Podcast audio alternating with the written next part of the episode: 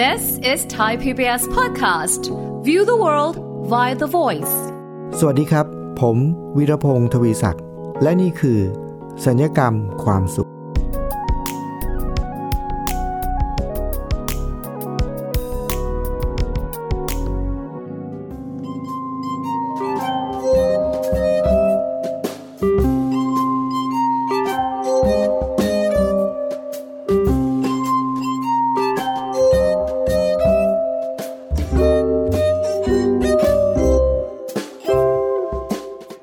วัสดีครับคุณผู้ฟัง วันนี้เรามาพบกันในหัวข้อที่ชื่อว่า คาถาป้องกันตกงาน การปลดคนงานหรือว่าการขอให้คนงานเนี่ยนะครับทำการหยุดงานชั่วคราว แล้วก็ยังให้เงินเดือน แต่ว่าเงินเดือนไม่เต็มเนี่ยเป็นสิ่งที่เกิดขึ้นในขณะนี้ มันยอดการสั่งซื้อจากคัสเตอร์ครับมันมันน้อย อันนี้เขาก็เลยมีการให้หยุด 75%เพื่อที่จะจะลดค่าใช้จ่ายของโรงงานครับ ผมเชื่อว่าคำที่บอกว่าตกงานเนี่ยเป็นคำที่คนในยุคนี้ไม่อยากได้ยินที่สุดเลยนะครับ จริงๆมันจะมีหลายช่วงนะครับ โดยเฉพาะช่วงนี้ที่เศรษฐกิจไม่ค่อยดีหรืออะไรก็ตามทีเนี่ยคำที่คนกลัวที่สุดคือคำว่าตกงานนั่นเอง เพราะฉะนั้น คุณผู้ฟังครับ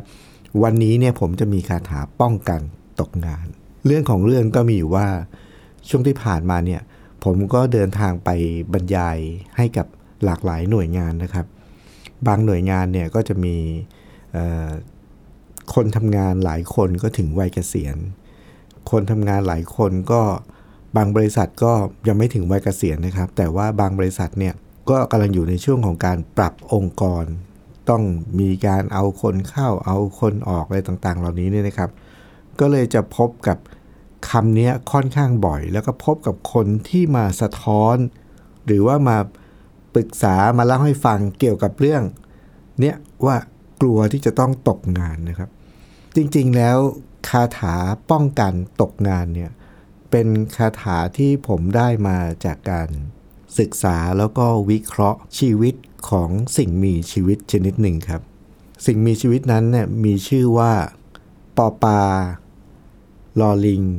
วอลแหวนแล้วก็กอไก่ อ่านว่าปลวกครับ มีอยู่วันหนึ่งครับ ผมหาหนังสือเล่มหนึ่งหาไม่เจอเลยนะครับ พยายามหาไม่รู้ไปเก็บไว้ตรงไหนก็ไม่รู้ ไปดูที่ชั้นหนังสือเนี่ย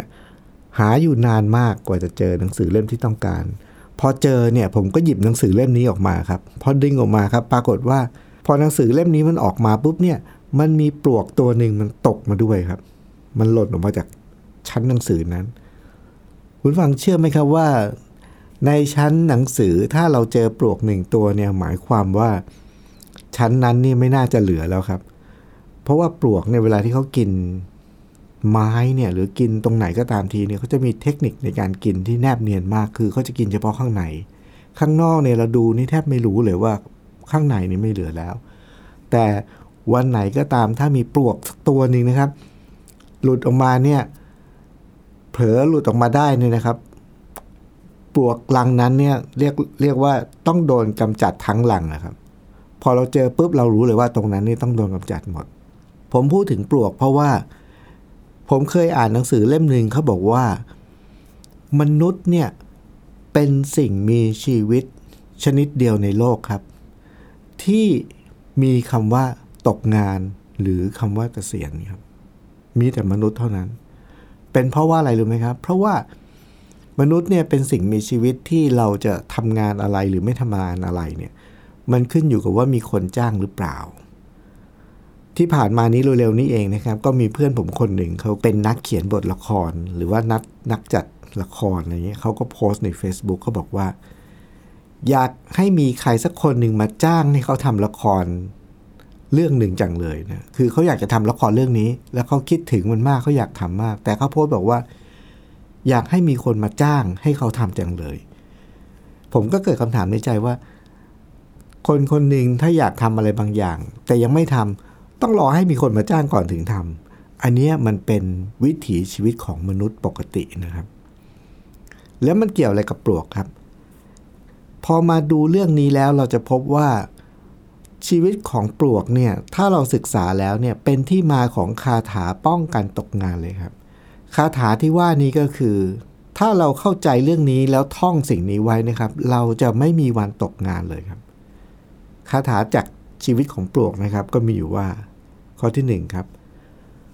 ปลวก นับตั้งแต่วันที่มันเกิดมา มันรู้ได้โดยสัญชาตญาณว่ามันเกิดมาเพื่ออะไรครับ ข้อที่สองและปลวกจะทำสิ่งนั้นทุกวันตลอดชีวิต ข้อที่ 3 โดยไม่ต้องมีคนจ้างครับ ข้อที่ 4 โดยไม่มีวันหยุดเสาร์อาทิตย์ไม่มีลองวีคเอนแล้วข้อที่ 5 ครับ โดยไม่มีเกษียณ เพราะฉะนั้นคุณผู้ฟังครับ เราลองมานึกดูว่า ถ้าตามเกณฑ์มาตรฐานของชีวิตปลวกเนี่ย ปลวกไม่มีวันตกงานเลยนะครับ เพราะอะไร เพราะว่ามนุษย์เราที่ตกงาน เพราะว่าส่วนใหญ่คืออะไรครับ คือไม่มีคนจ้างครับ พอไม่มีคนจ้างเราก็เลยบอกว่าเราตกงานครับ แต่ปลวกเนี่ยไม่มีวันตกงานเพราะอะไร เพราะาปลวกทำงานทุกวันนี้ไม่ได้มีคนจ้างนะครับ แล้วก็ไม่ต้องมีใครให้ตังค์ปลวกก็ทำสิ่งนั้นทุกวันตลอดชีวิต แต่ประเด็นก็คือ หลายคนก็จะบอกในใจว่า อ้าว ก็เราไม่ใช่ปลวกนี่ครับ ถูกต้องครับเราไม่ใช่ปลวก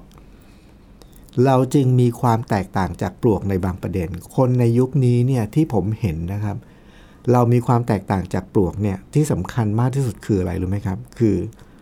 ข้อแรกที่ผมพูดไปนะครับคาถาป้องกันตกงานจากชีวิตปลวกเนี่ยข้อที่หนึ่งก็คือ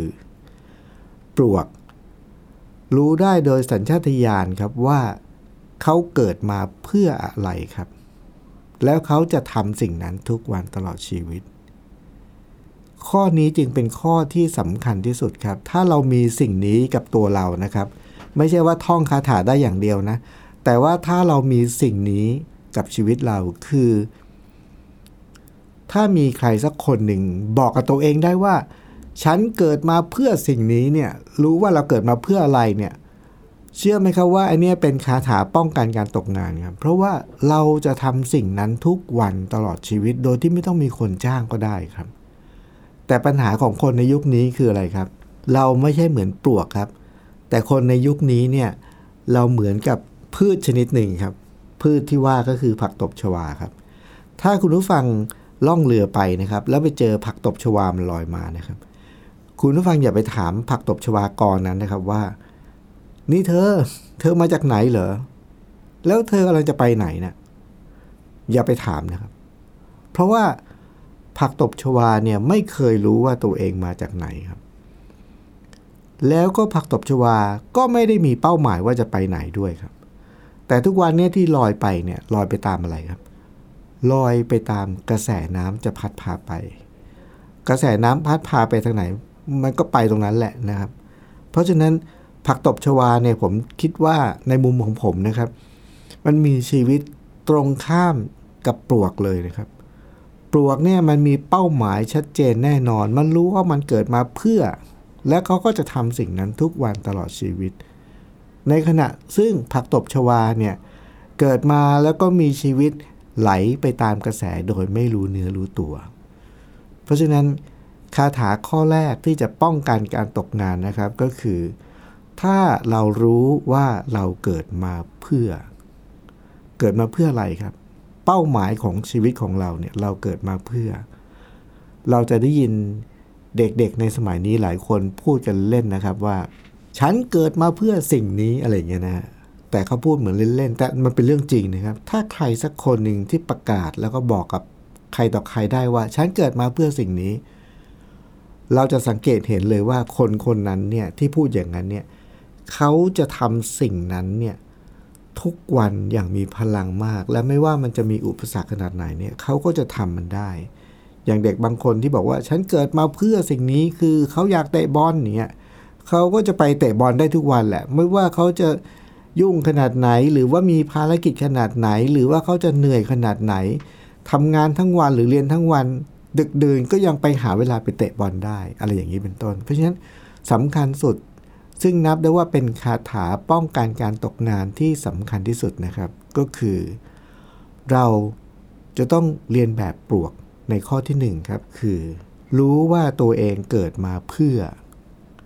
ถ้าคนเรารู้ว่าตัวเองเกิดมาเพื่ออะไร เราจะทำสิ่งนั้นโดยที่ มีพลังภายในพิเศษในการจะทำไม่ว่ามันจะยากแค่ไหน ไม่ว่าจะลำบากแค่ไหน เราก็จะก้าวข้ามไปได้หมด อันนี้คือคาถาข้อที่หนึ่งครับ เพราะฉะนั้นคนที่ตกงานในยุคนี้จริง ๆ แล้วไม่ใช่เฉพาะคนตกงานนะครับคุณผู้ฟัง ผมเคยเจอคนจำนวนมากที่มีงานทำอยู่นะครับ แต่ว่างานที่ทำนั้นไม่ใช่เป็นงานที่ตัวเองชอบ ไม่ได้รักไม่ได้ชอบเลย แล้วบอกว่า อันนี้ไม่ใช่สำหรับฉันเลย แต่ว่าก็ทำไปเพราะอะไร ก็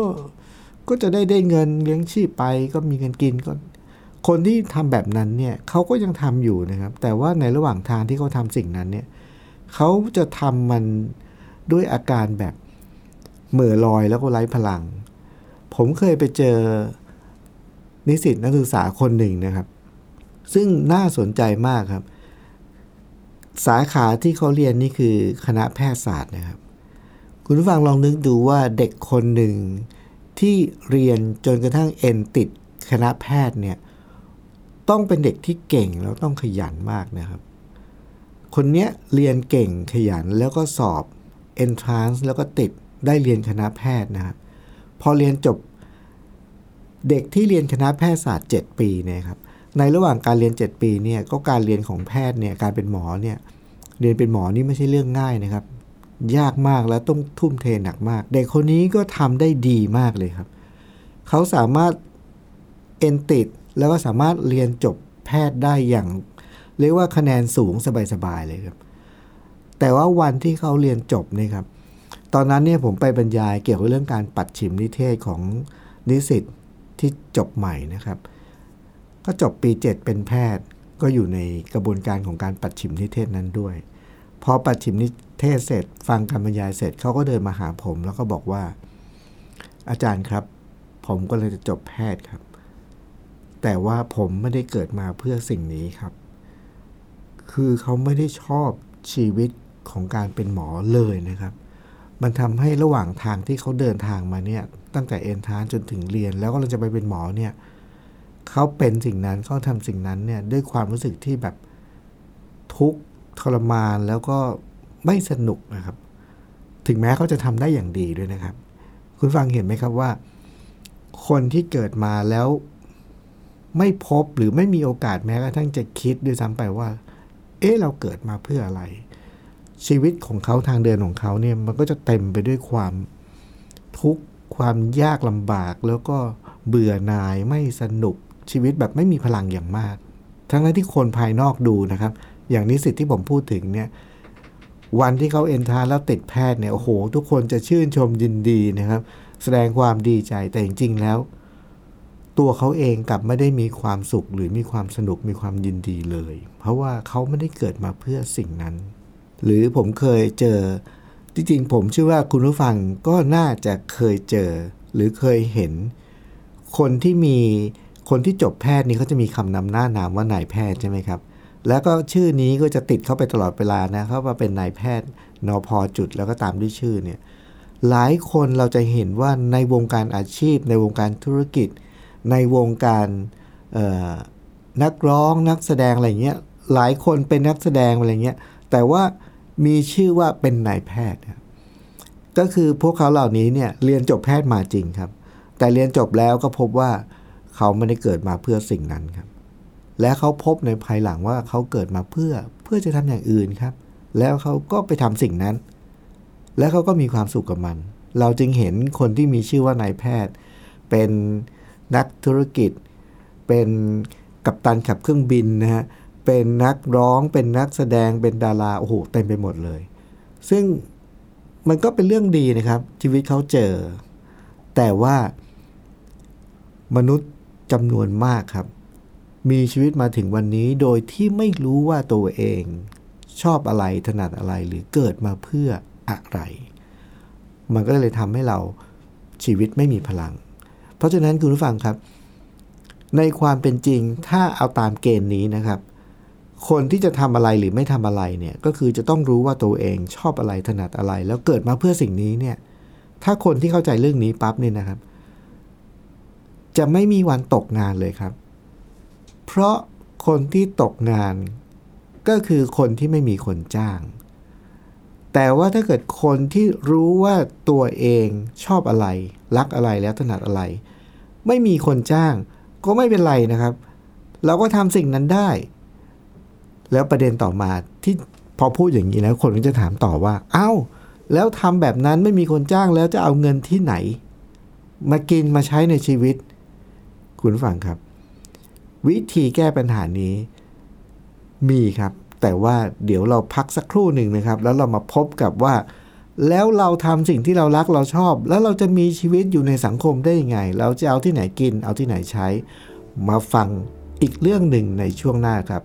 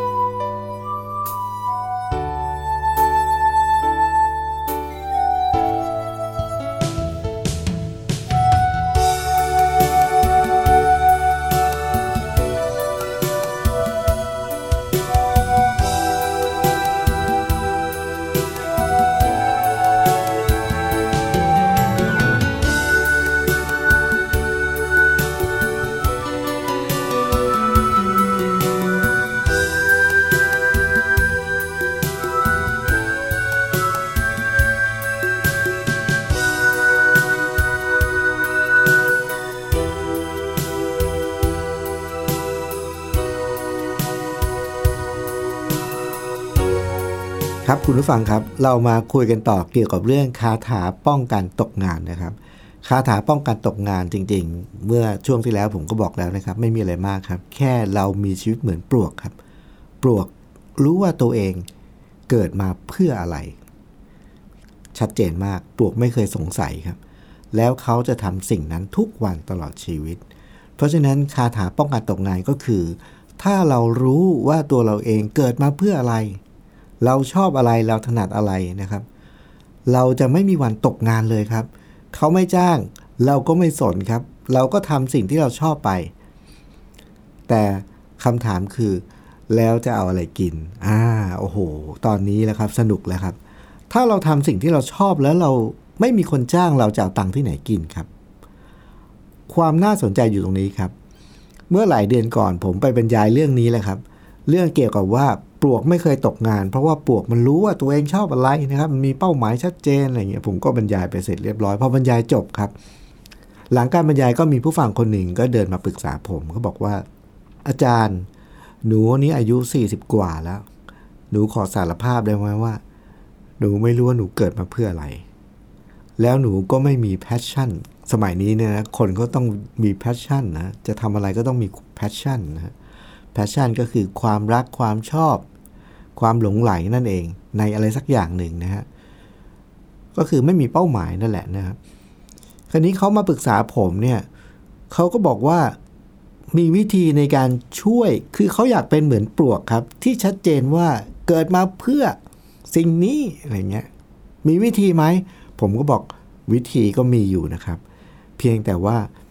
มันจะมีหลักสูตรในการค้นหาเป้าหมายของชีวิต ว่าเราเกิดมาเพื่ออะไร เราถนัดอะไรเราชอบอะไร แต่ว่าหลักสูตรพวกนี้มันใช้เวลาเหมือนกัน แต่ประเด็นคือตอนนั้นผมไปบรรยายเนี่ยเป็นต่างจังหวัดครับแล้วบรรยายก็จบแล้ว แล้วก็กำลังจะกลับแล้ว แล้วเราจะทำยังไงดี ผมก็เลยบอกเอาอย่างนี้แล้วกันนะ ผมจะขอถามคำถามคุณหนึ่งคำถามนะครับ ผมก็ถามเขาว่า ตอนนี้เนี่ยคุณทำงานคุณมีเงินเดือนอยู่ แต่สมมุติว่า คนที่เขาทำงานทั่วไปเนี่ยเขาก็หวังว่าเขาจะได้เงินเดือน เพื่อจะได้เอาไปจับจ่ายใช้สอยไปจ่ายค่านู้นค่านี่นะครับ แล้วก็ไปกินอะไรเงี้ย อันนี้คือเงินเดือนก็ต้องเอาไปใช้ในชีวิต แต่สมมุติว่าถ้าเกิดว่าคุณเนี่ยมีเงินเก็บอยู่จำนวนหนึ่งนะครับ เพียงพอต่อการที่เราจะ ไม่ต้องกังวลแล้วว่าจะเอาที่ไหนกินเอาที่ไหนใช้เอาที่ไหนไปจ่ายค่านู่นค่านี่เนี่ยถ้าสมมุติเราไม่ต้องกังวลเรื่องเงินเลยนะพูดง่ายว่าเราเอาเป็นว่าเราได้มรดกมาตุ้มเลยนะ แล้วก็มรดกที่เราได้มาเนี่ยมีมูลค่าที่ทำให้เราแบบว่า ไม่ต้องไม่ต้องมีเงินเดือนเลยเราอยู่ได้ตลอดชีวิตนะอย่างนี้ดีกว่า ไม่ต้องกังวลเรื่องเงิน ถ้าอยู่ในสภาวะนั้นคุณอยากทำอะไรเออเขาก็นึก หนู ถ้าไม่ต้องกังวลเรื่องเงินนะ หนูอยากเที่ยว ผมบอก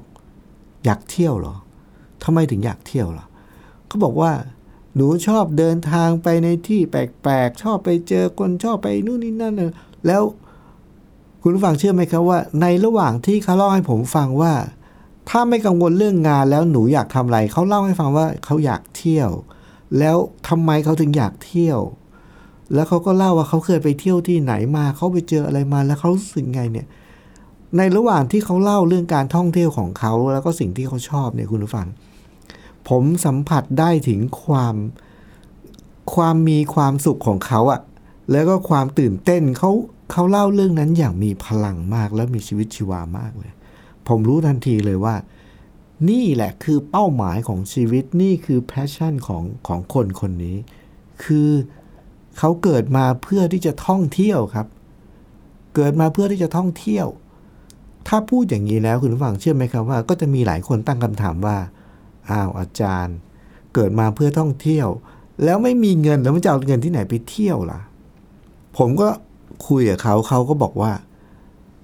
ผมถามเขาบอกว่าอ้าวแล้วถ้าเราจะท่องเที่ยวเนี่ย แล้วเราไม่มีเงินแล้วเราจะเที่ยวได้ไหมอะแล้วเราจะเลี้ยงชีพจากการที่เราไปเที่ยวได้ไหม น่าอัศจรรย์มากครับคุณผู้ฟัง คนคนนี้ที่จริงแล้วเนี่ยเขาเห็นช่องทางแล้วครับ เพียงแต่ว่าเขาติดกรอบของสังคมแล้วเขาแค่ไม่กล้าเท่านั้นเอง เขาก็เลยคิดว่าตัวเขาเองอะไม่มี แต่ที่จริงอะเขามี แล้วเขาเขามีแล้วแต่เขาไม่รู้ตัว พอรู้ตัวเสร็จเขาก็เลยไม่กล้า ไม่กล้าออกมาข้างนอกนั้น ไม่กล้าทำสิ่งนั้น เพราะพอผมถามว่าอ้าวแล้วเที่ยวจะเอาเงินที่ไหนแล้วเราจะเลี้ยงชีพได้ไง จากการเที่ยวเขาบอก หนูไม่กังวลเลย เพราะว่าที่จริงในระหว่างที่หนูทำงานเนี่ยบางช่วงที่มันมีวันหยุดยาวๆแล้วนะ หนูก็ใช้วิธีนี้นะ ก็คือ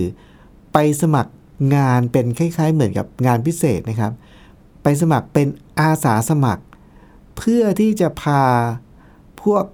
นักศึกษาเนี่ยในสมัยก่อนนะครับ ช่วงก่อนที่จะมีโควิด ที่จะเดินทางได้อยู่เนี่ย เขาก็มีงานเป็นคล้ายๆ เป็นอาสาสมัครที่จะ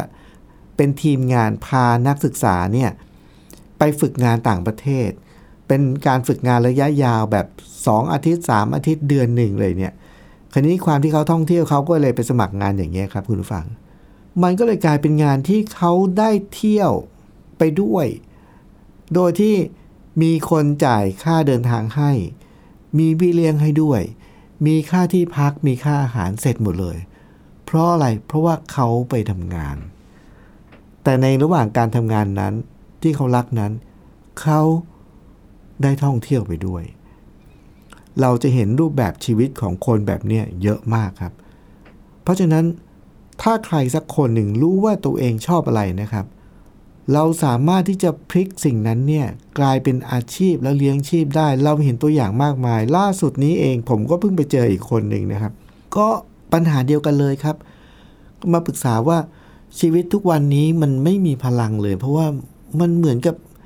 ไม่รู้ว่าตัวเองชอบอะไร หรือว่าจะทำอะไรดีหรืออยากทำอะไรคือไม่มีเป้าหมายในชีวิต ไม่มีพลัง ผมก็ถามคำถามเดิมครับ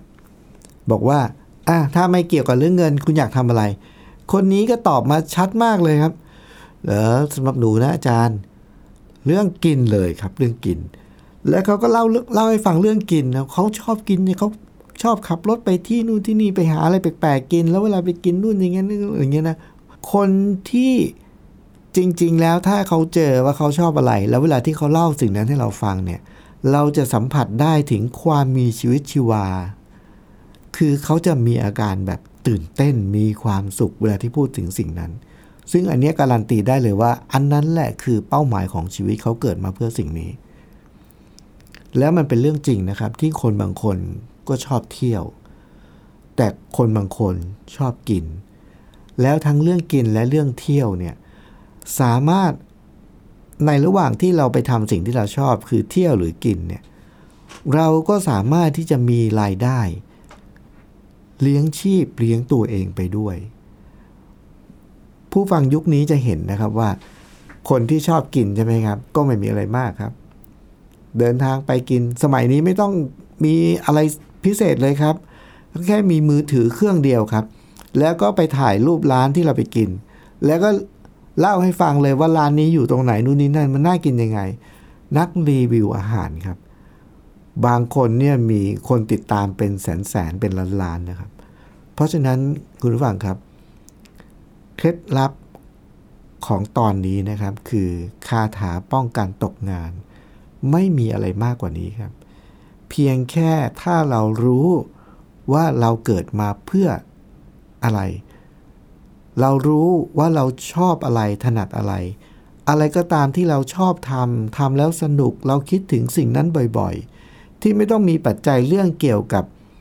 เงินมาเกี่ยวข้องนะครับพูดง่ายว่าไม่ต้องมีใครจ้างเราก็ทำอะสิ่งนั้นเนี่ยทุกเรื่องที่เราเจอเรื่องนั้นเนี่ยคือเรื่องที่จะทำให้เราเนี่ยสามารถที่จะมีชีวิตอยู่อย่างมีความสุข มีพลัง และเราสามารถเอาสิ่งนั้นเนี่ยไปแปลง แล้วก็กลับมาเป็นรายได้เพื่อเลี้ยงชีพได้ทุกเรื่องนะครับ ไม่ว่าจะเป็นเรื่องกินเรื่องเที่ยว เรื่องกีฬา เรื่องดนตรี เรื่องงานศิลปะ เรื่องการสะสม เรื่องการให้คำแนะนำเรื่องทุกเรื่องครับในโลกใบนี้ ลองสังเกตดูครับว่าเราชอบอะไรถนัดอะไร นึกถึงอะไรบ่อยๆ ที่เราทำแล้วเรามีความสุข อันนั้นเป็นจุดเริ่มต้นของการที่เราจะค้นพบว่าเราเกิดมาเพื่อสิ่งนี้ คุณผู้ฟังครับ นี่คือคาถาป้องกันตกงานที่ชะงงัดที่สุดครับ ใครไม่จ้างเราไม่ต้องสนใจครับ รู้ว่าชอบอะไร ลงมือลุยเลยครับ แล้วเรามาพบกับรายการสัญญกรรมความสุขในตอนหน้าวันนี้ผมวีรพงศ์ทวีศักดิ์ลาไปก่อนครับ สวัสดีครับ ติดตามรายการได้ที่ www.thaipbspodcast.com แอปพลิเคชัน Thai PBS Podcast หรือฟังผ่านแอปพลิเคชัน Podcast ของ iOS Google Podcast Android Podbean SoundCloud และ Spotify ติดตามความเคลื่อนไหวของรายการและแสดงความคิดเห็น โดยกดถูกใจที่ facebook.com/thaipbspodcast